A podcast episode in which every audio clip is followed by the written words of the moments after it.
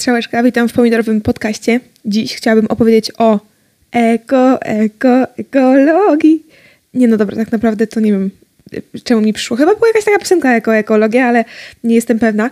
I dlaczego chcę w ogóle poruszyć ten temat? Po pierwsze, ja od razu mówię, w każdym odcinku pomidorowego podcastu jakieś 30% rzeczy, które mówię, są prawdą, a 70% to rzeczy zmyślone przeze mnie, więc nie warto słuchać e, tak na 100%. Więc od razu zaznaczam, że prawdopodobnie będę gadać głupoty, ale chcę po prostu zaczepić ten temat i żeby każdy sobie po prostu w domu, kogo może to troszeczkę zainteresuje, to sobie ogarnął ten temat, bo jest naprawdę super. Ja najbardziej e, zakochałam się w tym temacie ekologii, ekologicznych opakowań dzięki e, przesłuchaniu podcastu, który oczywiście linkuję na samym dole i polecam, żeby, e, żeby po prostu go posłuchać, bo jest super mega ciekawy.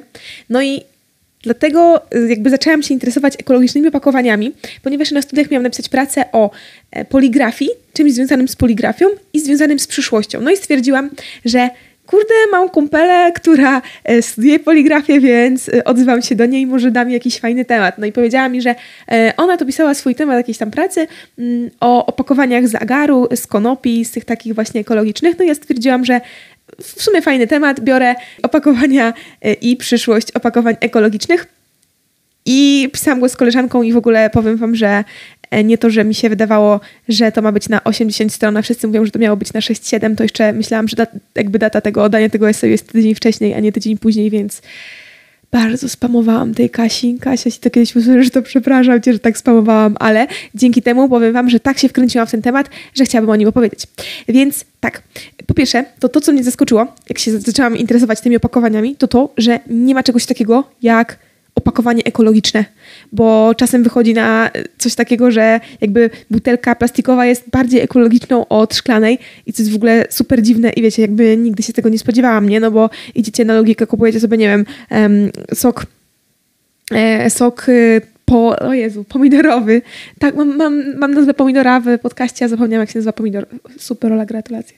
No więc e, idziecie, chcecie sobie kupić sok pomidorowy, no i patrzycie, jest w plastiku, jest w tym takim kartonie, z tą taką, taką folią i jest szkle, no nie? No to idziecie i myślicie, kurde, szkło jest najlepsze. A to wcale tak nie jest jeśli patrzymy na jakiś produkt, jakieś opakowanie, no to musimy nie tylko patrzeć na to, z jakiego materiału jest wykonana, ale z takiego, jakby zwracać uwagę na takie coś, co się nazywa LCA, czyli Life Cycle Assessment i to jest um, ocena cyklu życia e, danej rzeczy i patrzymy tak jakby na dany produkt przez cały jego pryzmat tego, jak on został stworzony i jak on zostanie zutylizowany, wyrzucony i co się z nim stanie. Więc jeśli na przykład e, bierzemy właśnie ten e, sok pomidorowy, wybieracie sobie, na przykład jedna osoba e, weźmie sobie w plastikowym opakowaniu, a jedna sobie weźmie w szklanym i one to wypiją i wyrzucą na śmietnik po prostu do tych odpadów zmieszanych do czarnego pojemnika i koniec. Jakby, to te dwie butelki ostatecznie lądują na śmietnisku i mimo, że ta szklana, która nam się wydaje, że jest ekologiczna, to ona nadal tam leży, e, zalega na tym śmietnisku. Ona e, ją, ją, się po prostu nie rozłoży, więc tak naprawdę obie, obie z tych butelek, i ta plastikowa, i ta szklana, są śmieciami e, na śmietnisku, więc praktycznie mają taki sam wpływ, powiedzmy, na środowisko, a trzeba właśnie zwrócić, zwrócić na tą ocenę cyklu życia po prostu uwagę. No i wtedy zauważamy, że aby stworzyć butelkę plastikową, trzeba było podgrzać ją tylko do 200 stopni, a żeby stworzyć butelkę szklaną, trzeba ją było podgrzać do 2000 stopni, więc wychodzi na to, że ta butelka plastikowa jest bardziej ekologiczna e, od tej szklanej, jeśli po prostu patrzymy przez pryzmat tego, że one są po prostu stworzone, wykorzystane i rzucone na śmietnisko. Dobra. Druga rzecz, o jakiej chciałam e, powiedzieć, to to, że plastik wcale nie jest taki zły, z tego co się dowiedziałam e, ogarniając ten esej, ponieważ istnieje w ogóle kilka rodzajów plastiku i trzeba zauważyć to, że każdy plastik tak naprawdę jest ok, ze względu na to, że został dopuszczony do jakby wytworzenia go. Więc my jako konsumenci nie musimy ogarniać, czy na przykład, czy coś jest zdrowe, e, czy niezdrowe. Jeśli to jest dopuszczone i to jest w Europie na przykład dany produkt jest w Europie, powiedzmy, nie wiem, jakieś soki właśnie wlewane w butelki, to te butelki muszą e, przechodzić jakieś tam, um, nawet nie wiem jak to się nazywa, ale jakieś tam prze, przeglądy takie, czy, czy to w ogóle, nie wiem, nie jest toksyczne i w ogóle. I to jest po prostu nam jako konsumentom dane, że jeśli coś jest na rynku, no to mm, my jako konsumenci powinniśmy mieć taką pewność, że ktoś wyżej ponad nami to załatwił. Więc e, rodzajów plastików, plastiku, które ja tu sobie znalazłam jest sześć. Pierwszy to jest PET, czyli ten najczęściej wykorzystywany, e, który nie nadaje się do ponownego wykorzystywania do kontaktu z żywnością, e, ale możliwe jest go wykorzystanie do przykład tworzenia jakichś wiader plastikowych, pudełek i może też często zawierać substancje szkodliwe. Jest plastik HDPE, który jest używa, używany który jest uważany za jeden z najbezpieczniejszych rodzajów plastiku, e, najczęściej wykorzystywany do produkowania opakowań mlecznych czy ta, na przykład zabawek dla dzieci. Jest PVC, nie mylić z PCV, czyli e, plastik PVC, jest najczęściej używany w budownictwie, ale też wykorzystywany w kontakcie z produktami spożywczymi, na przykład jako folia taka do pakowania. Jest plastik LDPE, to jest um, taki rodzaj plastiku, z którego najczęściej produkowane są folie, worki, e, reklamówki. Jest e, plastik PP, który jest obok tego HDPN najbezpieczniejszym rodzajem i świetnie się sprawdza w branży gastronomicznej. No jest plastik PS, e, najczęściej wykorzystywany do tworzenia steropianu i elementów sprzętu, sprzętu AGD, no i ten PS jest jakby tym najgorszym rodzajem plastiku, że tak powiem. No. I ogólnie, wiecie, plastiku nie można się tak naprawdę pozbyć obecnie z naszego świata, bo on jest po prostu lekki, elastyczny, ma niską cenę, niską masę, już bardzo, bardzo wsiąkł do naszej takiej kultury, więc plastiku będzie się ciężko pozbyć, mm, ale trzeba zwrócić uwagę na to, że tak naprawdę to, co już mamy w obiegu, te wszystkie materiały, one wcale nie są takie złe. Nie musimy szukać jakichś e, innych rodzajów plastiku i w ogóle, tylko jakby ogarniajmy ten, który już mamy. Czyli żeby mieć tak naprawdę mało, mało tych materiałów i żeby mm, z każdym było wiadomo, co dalej zrobić. I na przykład można tak pomyśleć o na przykład tych takich gazetkach, które są na przykład rozdawane z Biedronki, z Kauflandu, e, z Lidla, bo te gazetki można by było fajnie przerobić na przykład na wytłoczki do jajek, a później na przykład je spalać, mm, albo na przykład mm, jak w tym podcaście, o którym mówiłam na samym początku, który jest podlinkowany, do którego serdecznie odsyłam, tam jest dużo fajnej, merytorycznej wiedzy, to jeśli mamy najpierw jakieś opakowanie na jedzenie, to fajnie by było potem z tego zrobić opakowanie na kosmetyk, potem na przykład zrobić z tego jakieś plastikowe krzesło albo doniczkę, a na koniec to w ogóle go spalić, a jeśli nie można spalić, no bo jest jakiś tam plastikiem groźnym i w ogóle, no to go zutylizować. I fajnie też by było na przykład nie łączyć materiałów, typu na przykład jak mamy te plastikowe kubki, um, znaczy papierowe kubki, które nie, przecie nie przeciekają, więc no, muszą mieć trochę tego plastiku, no bo logiczne, że papier przecieknie. Więc żeby po prostu właśnie nie łączyć tych, plastiku, tych plastików, żeby nie łączyć tych materiałów e, ze sobą, żeby każdy był oddzielny, było ich mało. E, najlepiej to, żeby w ogóle nie miały koloru, e, bo na przykład tak jak jest, mamy jakiś czarny kolor opakowań, to potem po prostu ciężko jest z tego opakowania stworzyć je po raz, jakby wiecie, zrecyklingować i stworzyć z niego inne opakowanie, które będzie w innym kolorze, po prostu tego się nie da, więc najlepiej, żeby były mm, jakieś takie bezbarwne, e, jak najmniej jakichś e, kolorów, na przykład brokatów, czegoś takiego, bo ogólnie wiadomo, że na przykład niektórych plastików, rodzajów plastiku nie można przerabiać w nieskończoność właśnie, no bo też to jest bardzo ważne, no bo to, że mamy plastik i możemy go przerobić, to nie znaczy, że ten przerobiony, e, zrecyklingowany będzie w stanie nadawać się do kontaktu ponownego z żywnością i wiecie, jakby cały czas, cały czas trzeba to rozbudowywać, rozwijać. Mm, ale tak naprawdę to, co już mamy, to jest naprawdę dobra baza i zdaniem wszystkich, wszystkich po prostu specjalistów, na których e, pracę, czy tam właśnie rozmowy, podcasty, jakieś blogi trafiłam, to wszyscy mówią, że to, co już się dzieje w branży opakowań, to jest całkiem spoko. Wi wiadomo, no trzeba to rozwijać. To, co już mamy, jest całkiem fajne, i fajnie, fajnie to rozwijać, ale też e, ogólnie dobrze by było, jeśli byłyby jakieś takie rozwiązania systemowe, które pomogą to ogarnąć, bo nie jest tak źle, jak się wszystkim wydaje, e, ale to jest ze względu na to właśnie, że no po prostu ludzie trochę nie myślą o tym, co robią, co kupują. wiadomo, że bardziej się opłaca danemu, danemu nie wiem, hipermarketowi typu e, Carrefour, bardziej im się opłaca robić jakieś plastikowe opakowania e, na ser, które będą wszyscy jedli, a nie robić droższe, papierowe, e, w których ten ser się szybciej psuje, które są drogie, no bo wiadomo, no też po prostu nie oszukujmy się, ekonomia robi bardzo dużo w tym przypadku. No i ogólnie też ogarnęłam, że jest bardzo dużo opakowań takich recykli recyklingowalnych, takich ekologicznych, o których właściwie nie miałam o niektórych pojęcia, no bo wszyscy wiemy, że jest pa papier, e, karton, jakiś plastik z recyklingu, no nie, ale mm, na przykład fajne są takie rzeczy jak bambus, drewno, jakieś opakowania roślinne, takie jak na przykład jakieś bawełniane woreczki, biofoliopaki, e, opakowania z agaru, taki bio-based plastik pochodzący z naturalnych, odnawialnych surowców, e, takich jak na przykład trzcina albo kukurydza. I e, te opakowania mają takie dopełnienie jak takie ekowypełniacze, które zamiast na przykład jakiegoś styropianu czy takich plastikowych poduszek z powietrzem, to można mm, na przykład używać zniecionego papieru, pociętego kartonu, takich chipsów ze skrobi kukurydzianej, mm, sianka z drewna, trocin i takich innych na przykład poduszek, tylko nie z plastiku, tylko ze skrobi ziemniaczanej, czy właśnie makulatury. I ogólnie mega fajną rzeczą jest, są konopie. I to mi właśnie ta koleżanka z poligrafii powiedziała, że konopie są tak naprawdę super, bo ten plastik właśnie wykonywany z tych konopi jest w 100% biodegradowalny, jest mega wytrzymały, te włókna są takie długie i to pozwala na tworzenie papieru mocniejszego i więcej razy nadającego się do recyklingu niż ten z drewna. Y, jest on bardzo taki efektywny, no bo ma dużą ilość celulozy i to sprawia, że e, otrzymuje się więcej tej masy celulozowej. No jest też efektowny, e, ponieważ ma taki niski poziom ligniny, która sprawia, że papier nie robi się szybko żółty. Więc wiecie, same tak naprawdę dobre rzeczy. I on jest taki w pełni biodegradowalny i kompostowalny, e, tak jakby spełnia wszystkie normy i w ogóle, no ale jakby jedyną rzeczą jest to, że jakby ten plastik konopny, czyli konopie, są powiązane po prostu z marihuaną. E, więc no po raz kolejny e, to są jakieś takie prawne rzeczy, o których ja się, na których ja się zupełnie nie znam, ale to by było fajnie ogarnięte, żeby mm, ktoś, ktoś się w końcu tym zajął, nie? Bo ta Ola z Poliderowego podcastu, ona się w ogóle na niczym nie zna, ale fajnie by było, jeśli ktoś by taki poważny, poważny zajął jakieś stanowisko e, w tej sprawie. Ogólnie, bo konopie też są takie, że one bardzo szybko rosną, e, rosną praktycznie wszędzie. Typu właśnie no, drzewą, no nie wiem, musicie jakieś 10 lat poczekać, zanim zrobicie z niego kartkę papieru, a y, konopia rośnie e, trochę szybciej, jest ekologiczna. No po prostu, no nawet wody się w niej zużywa, no, ona jest we wszystkim lepsza, a i tak jakoś sobie, nie wiem, nasi ci ludzie rządzący sobie z tego nie zdają sprawy. Ogólnie super są też takie właśnie rzeczy, które można recyklingować, bo na przykład e, są też takie opakowania, które można zjeść razem z produktem, typu właśnie agar albo mm, jakieś opakowania z otrąb, albo na przykład są takie woreczki na warzywa i owoce, że kupujecie sobie właśnie, no nie wiem, ziemniaki w woreczku, obieracie do tego woreczka, no i ten woreczek razem e, z tymi ziemniakami, z tymi obierkami wyrzucacie do kompostu i on się tam rozkłada i to jest w ogóle super, super fajnie.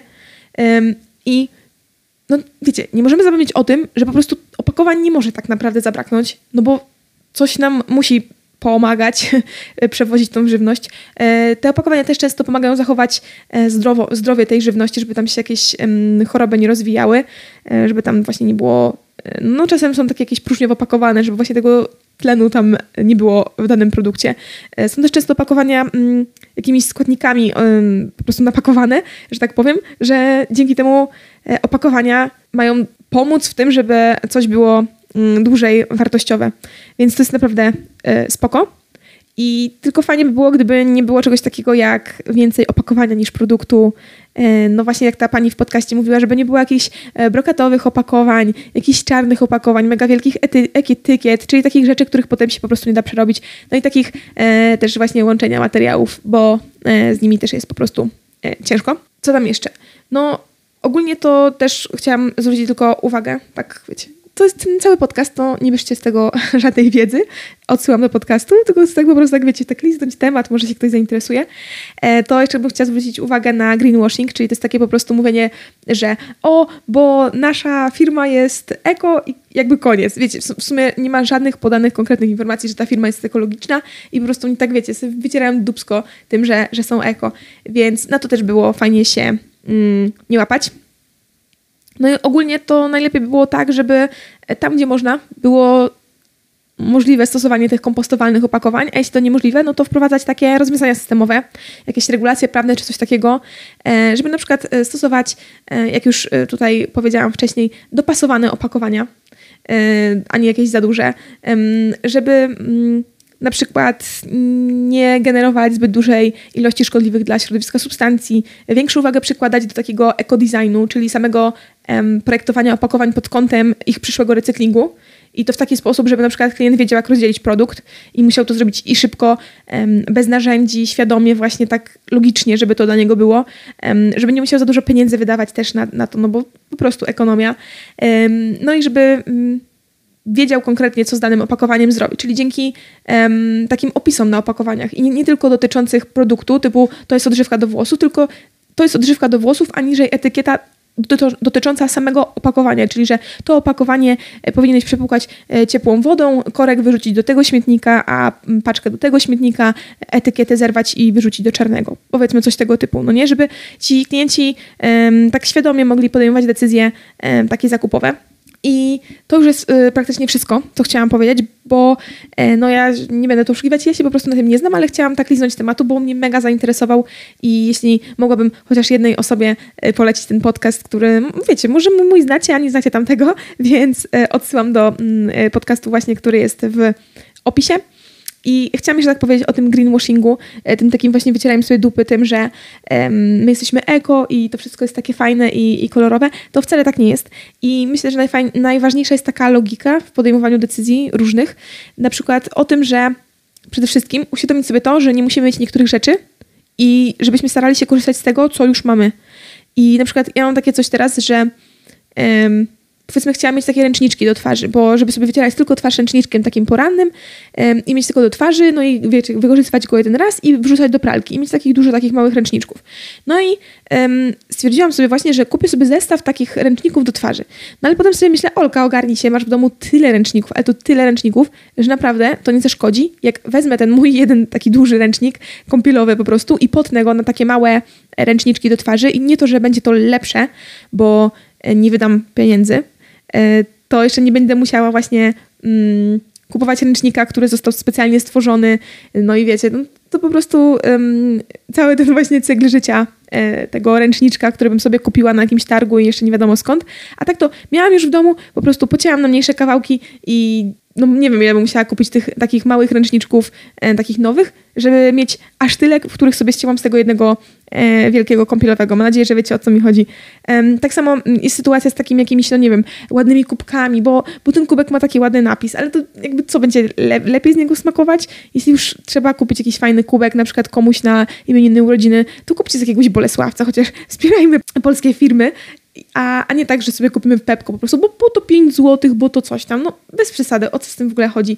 Um, tak samo jak kupić sobie na przykład jakąś bluzkę, e, która jest taka stylizowana na lata 90. i chodzić w takiej bluzie i mówić, oha, ale jestem fajna i, i ten i, i, stylowa, a tak naprawdę można by było po prostu pójść do lumpa i w lumpie znaleźć jakąś perełkę, która nie byłaby stylizowana na lata 90., tylko po prostu była z lat 90., więc ogólnie jestem z takimi rzeczami, żeby w miarę możliwości w ogóle nie kupować rzeczy. To jest y, przede wszystkim. A y, druga rzecz to wykorzystywać te, które już mamy, przynajmniej tak się starać do końca. E, na przykład właśnie, nie wiem, komuś się, ktoś sobie chce kupić Bolesławca kubek, to niech e, kubek z Pepko swój stary odda komuś innemu. No i tak w kółko, w kółko. E, ja tak ostatnio też miałam z opakowaniami nawet na głupią herbatę, bo stwierdziłam sobie, że ale fajnie było mieć takie szklane opakowania, właśnie mam takie z Pepko 2, dostałam od mamy, na kawę i herbatę. No i trzymałam właśnie w niej kawę bezkofeinową i herbatę zieloną, no ale nie miałam tej na herbatę taką zwykłą, albo na kawę taką zwykłą, albo na jakieś herbaty owocowe. I sobie pomyślałam, Olka, ogarnij się, jakby po co ci jest w środku w szafce mieć ładne opakowania.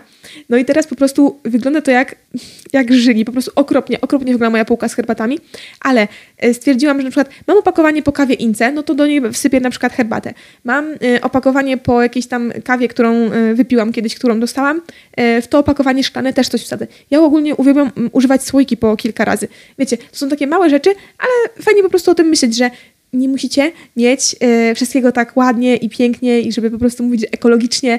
E, wiem, każdy z nas na pewno widział e, na jakichś zdjęciach internetowych jakieś półki, w których ktoś otwiera i tam te herbaty są takie wszystkie w pięknych, idealnych, takich samych opakowaniach. To wcale nie musi tak być. tak samo jak na przykład, no nie wiem, ryż. To fajnie jest sobie wziąć jakiś słoik, powiedzmy, litrowy i przesypać ten ryż i mieć sobie taki ryż spany, bo jeszcze w ogóle mm, gotujecie to on jest lepszy niż taki, który się kupi te 400 gram w tych takich e, czterech setkach, opakowaniach i się gotuje razem z plastikiem, bo to jest bez sensu, no nie? Więc wychodzi Wam na zdrowie, to jest, wychodzi ogólnie taniej kupić sobie taki kilowy ryż i naprawdę można go właśnie przesypać do, do słoiczka i to naprawdę super wygląda. Można po prostu, nie wiem, może lubicie sobie oliwki, więc kupujcie sobie 10 razy pod rząd tę samą markę oliwek, żeby były takie same słoiczki. No i te same słoiczki można na przykład e, do nich powsypywać dane produkty i to już właśnie wygląda jakoś tak fajnie, a to są nadal słoiki, takie tak byśmy kupili oliwki, no nie? Tylko musieliśmy pomyśleć o tym, żeby one były w takich samych słoiczkach. I tyle. Dobra, ja pewnie mówiłam tu głupoty. Kilkakrotnie ostatnio usłyszałam, że pierdolę, że tak powiem, ale w sumie, no, mój kawałek internetu to mogę, więc mam nadzieję, że może, może, może e, komuś tak troszeczkę zwróciłam uwagę na to, e, czym są w ogóle opakowania ekologiczne. E, mam nadzieję, że zachęciłam Was do przesłuchania tego podcastu, e, o którym wspominałam na samym początku i który jest podlinkowany na dole. Jest cudowny, cudowny, cudowny. No i tyle. Dzięki za wysłuchanie kolejnego odcinka albo pierwszego pomidorowego podcastu i tyle. Dzięki, żegnam się z Wami. Pa!